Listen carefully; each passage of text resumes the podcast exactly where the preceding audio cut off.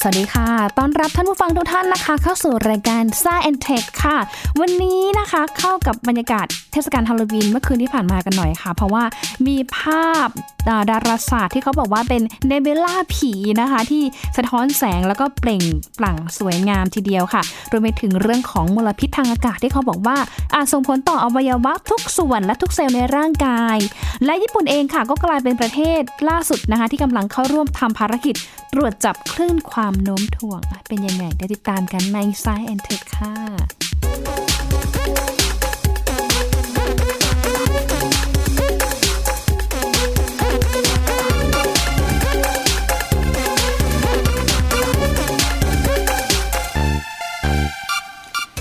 นะคะฮาราบินที่ผ่านมาเมื่อคืนนี้นะคะ ท่านผู้ฟังไปที่ไหนกันบ้าง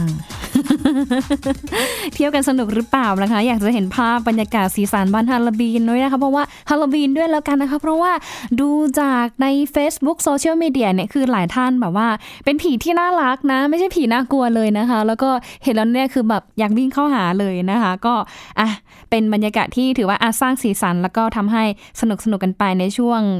ปิดท้ายส่งท้ายในเดือนตุลาคมนี้นะคะ ก่อนที่จะก้าวสู่ช่วงปลายปี แล้วก็ก้าวสู่ช่วงบรรยากาศสัมผัสกับลมหนาวกันหน่อยนะคะอันไหนๆพูดถึงเรื่องฮาโลวีนค่ะมาดูการอัปเดตนะคะ เรื่องราวของเนบิวลาผี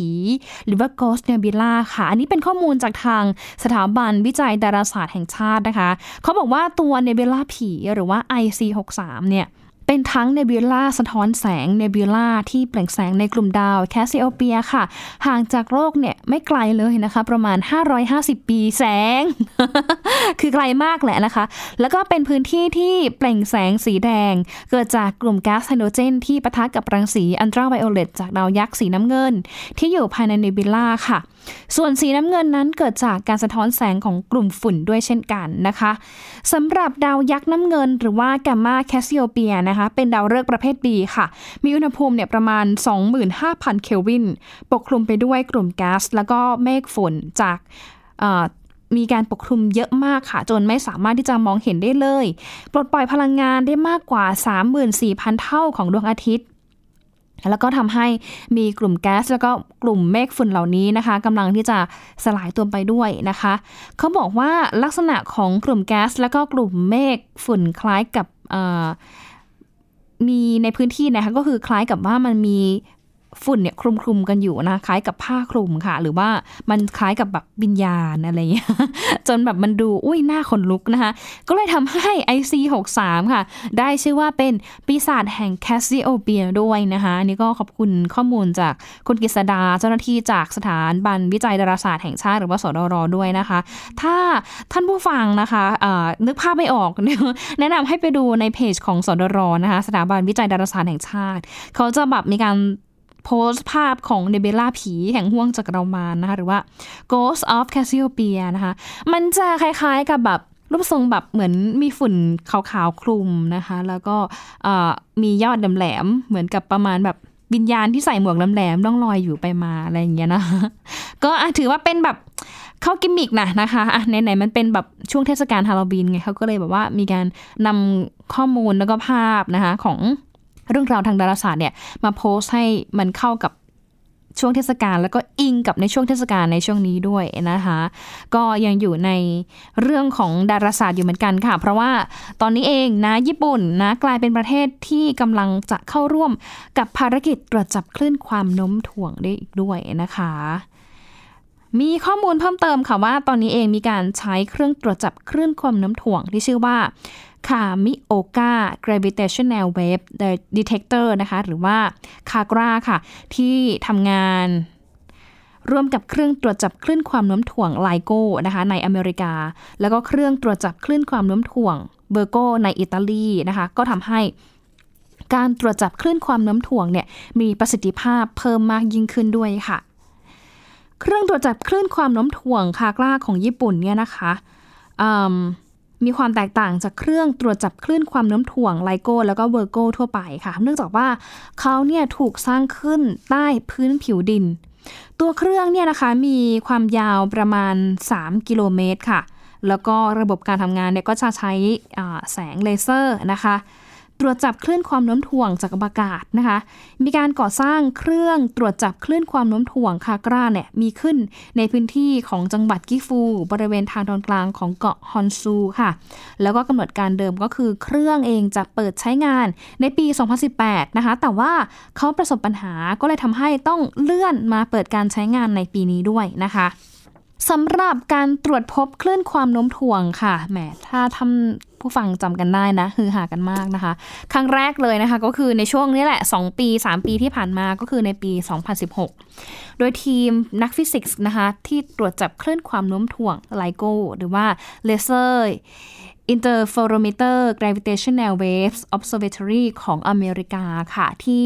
สามารถตรวจจับคลื่นความโน้มถ่วง จากหลุมดำมวลขนาดใหญ่ 2 แห่งนะคะ ที่เขาบอกว่ามีมวลเนี่ยนะคะ ขนาด 29 เท่า แล้วก็ 36 เท่าของดวงอาทิตย์นะคะ แล้วก็นางก็แบบเหมือนมาชนกันนะคะก็คือแบบดูดซึ่งกันและกันเนี่ยแหละค่ะแล้วก็ชนกัน แล้วก็เกิดเป็นคลื่น เป็นหลุมดำขนาดใหญ่นะคะ แล้วก็ทำให้คลื่นความโน้มถ่วงเนี่ยแผ่ซ่านออกมาไปทั่วจักรวาลนะคะ ซึ่งการค้นพบครั้งนี้ค่ะมีความสำคัญด้านวิทยาศาสตร์นะคะ เขายืนยันว่าอันนี้แหละหลุมดำมีอยู่จริงนะ แล้วก็คลื่นความโน้มถ่วงเองก็มีอยู่จริงนะคะ โดยเฉพาะในอวกาศที่มันเกิดขึ้นตรงตามทฤษฎีสัมพัทธภาพทั่วไป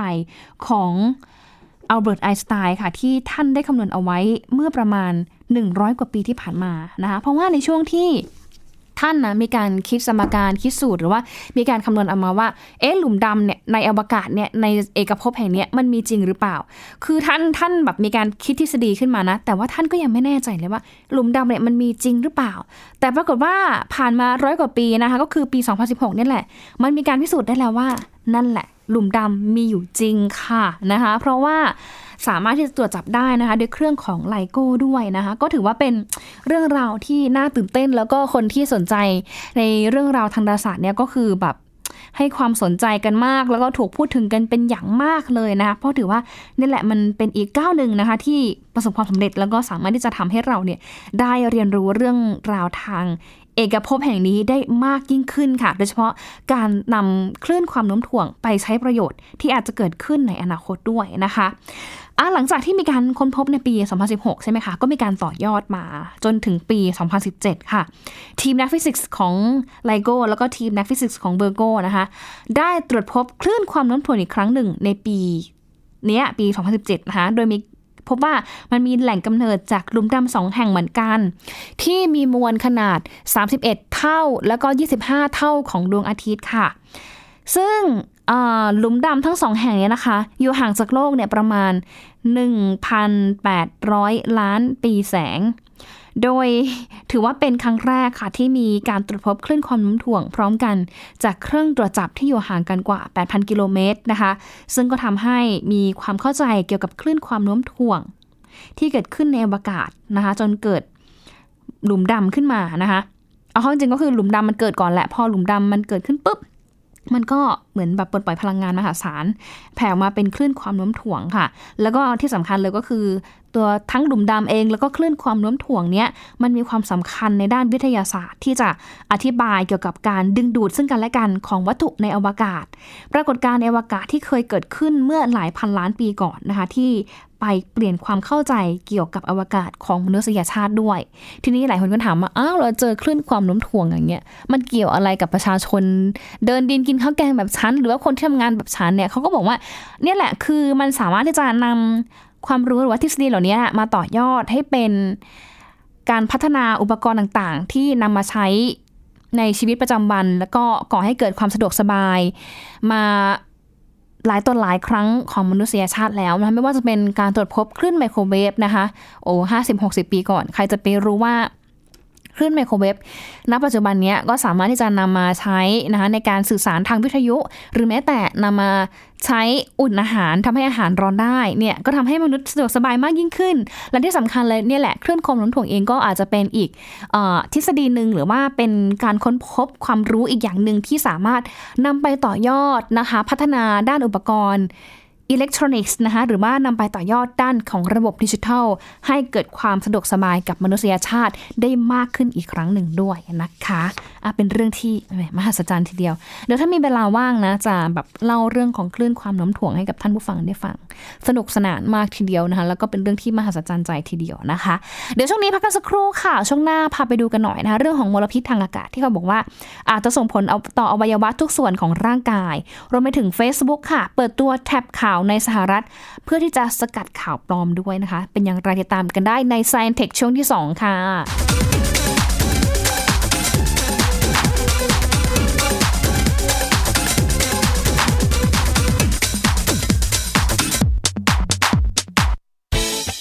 คุณอย่ามาถามอะไรที่ search เจอใน Google เออถามกูรูในสิ่งที่ Google ไม่มี TCAS keyword สำคัญเลย ครับ TCAS คือระบบการคัดเลือกค่ะ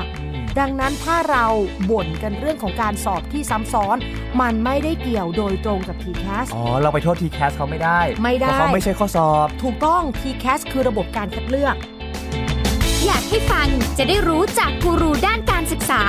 โดยนัทยาเพชรวัฒนา และวรเกียดนิ่มมาก ในรายการทีคุณทีแคส ทุกวันเสาร์ 16 นาฬิกา ทางไทย PBS Digital Radio ฟังสดหรือย้อนหลังทางแอปพลิเคชันไทย PBS Radio และ w w w t h a i PBS Radio com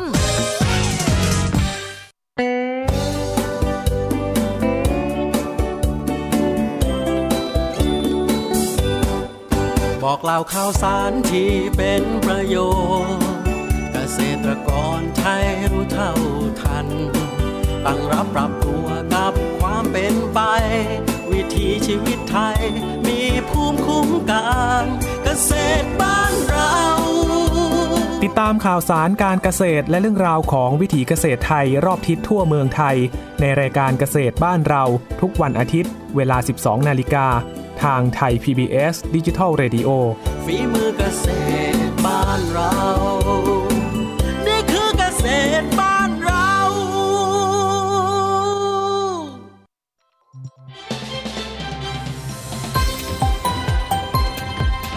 คุณกำลังรับฟัง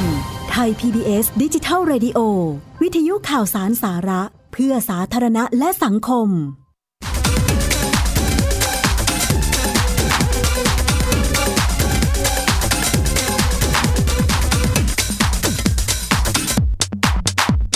กลับเข้าสู่ Science Tech ในช่วงที่ 2 กันแล้วนะคะ มาดูกันหน่อยค่ะ เรื่องของมลพิษทางอากาศ ที่อาจส่งผลต่ออวัยวะทุกส่วนและทุกเซลล์ในร่างกายนะคะ เขาบอกว่าถ้าเราเนี่ยสูดหายใจเข้าลึกๆนานๆค่ะนับว่าเป็นสิ่งที่ดีสำหรับทั้งร่างกายและจิตใจ เพราะว่าจะช่วยนำออกซิเจนที่มีความจำเป็นเข้าไปสู่เลือดนะคะแล้วก็ช่วยทำให้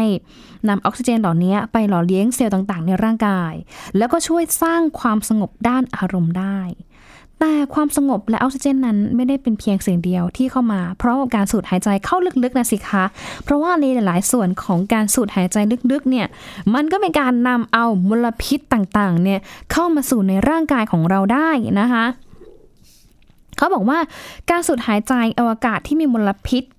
ของประชากรในหลายส่วนในโลกเนี่ย กลายเป็นเรื่องปกติไปแล้วค่ะ เมื่อในเว็บไซต์ขององค์การอนามัยโลก หรือว่า WHO เนี่ยเตือนว่า 91%ของประชากรโลก อาศัยอยู่เนี่ยนะคะก็คือไปอยู่ในที่ที่มี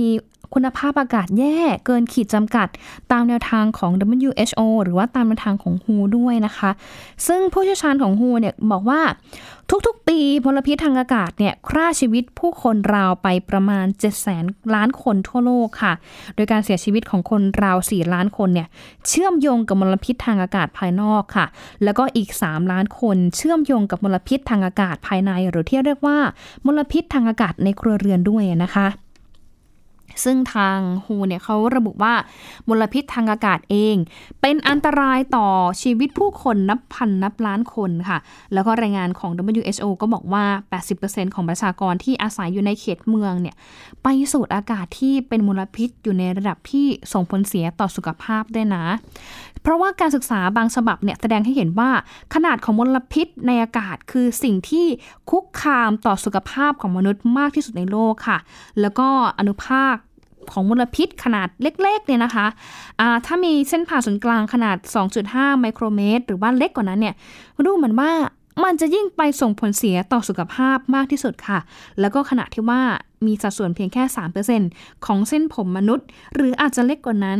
ซึ่งนักวิทยาศาสตร์เนี่ยก็มักจะเรียกว่ามลพิษอากาศชนิดนี้นะคะ อย่างที่เราคุ้นเคยกันดีกับคำว่า PM 2.5 นั่นเองค่ะ และ PM ที่เล็กที่สุดแบบนี้นะคะ เขาบอกว่าสามารถที่จะผ่านไปในระดับเนื้อเยื่อได้นะคะอันนี้ก็ต้องแบบตระหนักกันหน่อยนะคะ เพราะว่าประเทศไทยของเราเองนะ ก็เผชิญกับ PM 2.5 เนี่ย มาหลายตัวหลายจังหวัด แล้วก็มานานหลายปีแล้วเช่นกันนะคะ แล้วก็เพิ่งจะมาตื่นตัวกันนะคะในช่วงประมาณปี 2 ปีที่ผ่านมานี่เองนะคะ ก็บอกว่าอย่างไรก็ตามค่ะ การหายใจอยู่ในอากาศที่มีมลพิษมากเนี่ยไม่ได้ส่งผลต่อระบบหายใจมนุษย์เพียงอย่างเดียวเท่านั้นนะ แต่ว่าการวิจัยเองแสดงให้เห็นว่า ปากจมูกลำคอแล้วก็ปอดเอง ก็ได้รับผลกระทบจากมลพิษทางอากาศด้วยเช่นกันค่ะ ทางบรรดานักวิทยาศาสตร์จากหลาย ๆ แห่งเนี่ยชี้ว่า PM